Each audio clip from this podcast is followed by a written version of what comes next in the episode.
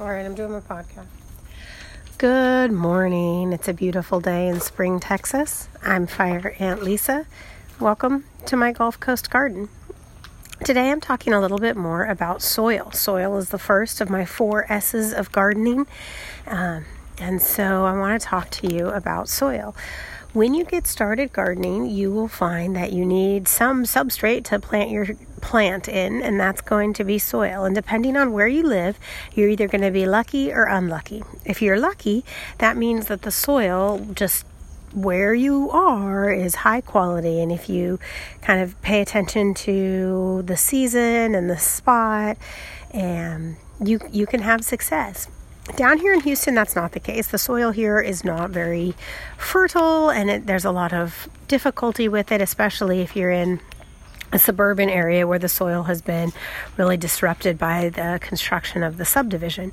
So, soil is a real consideration here, and if you want to have success with plants, you need to do something to improve your soil and amend it.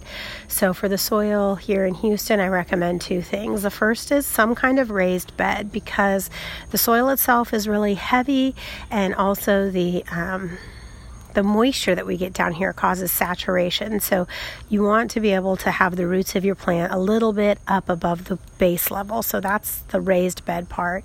And then the second important thing is what do you put in the raised bed to act as soil, to make the soil. So you can purchase a number of different products, uh, but what I recommend is to start composting. So, composting is the way that you can start to develop soil on your own property that is going to be effective. So, I will talk more about composting tomorrow. I just wanted to let you know that that is how we can start getting soil put together. So, composting will be on the topic for tomorrow. Thank you so much for listening. I hope you have a wonderful day. I am Fire Ant Lisa. I'd love to see you on my email list. Sign up at www.fireantlisa.com. Have a great day.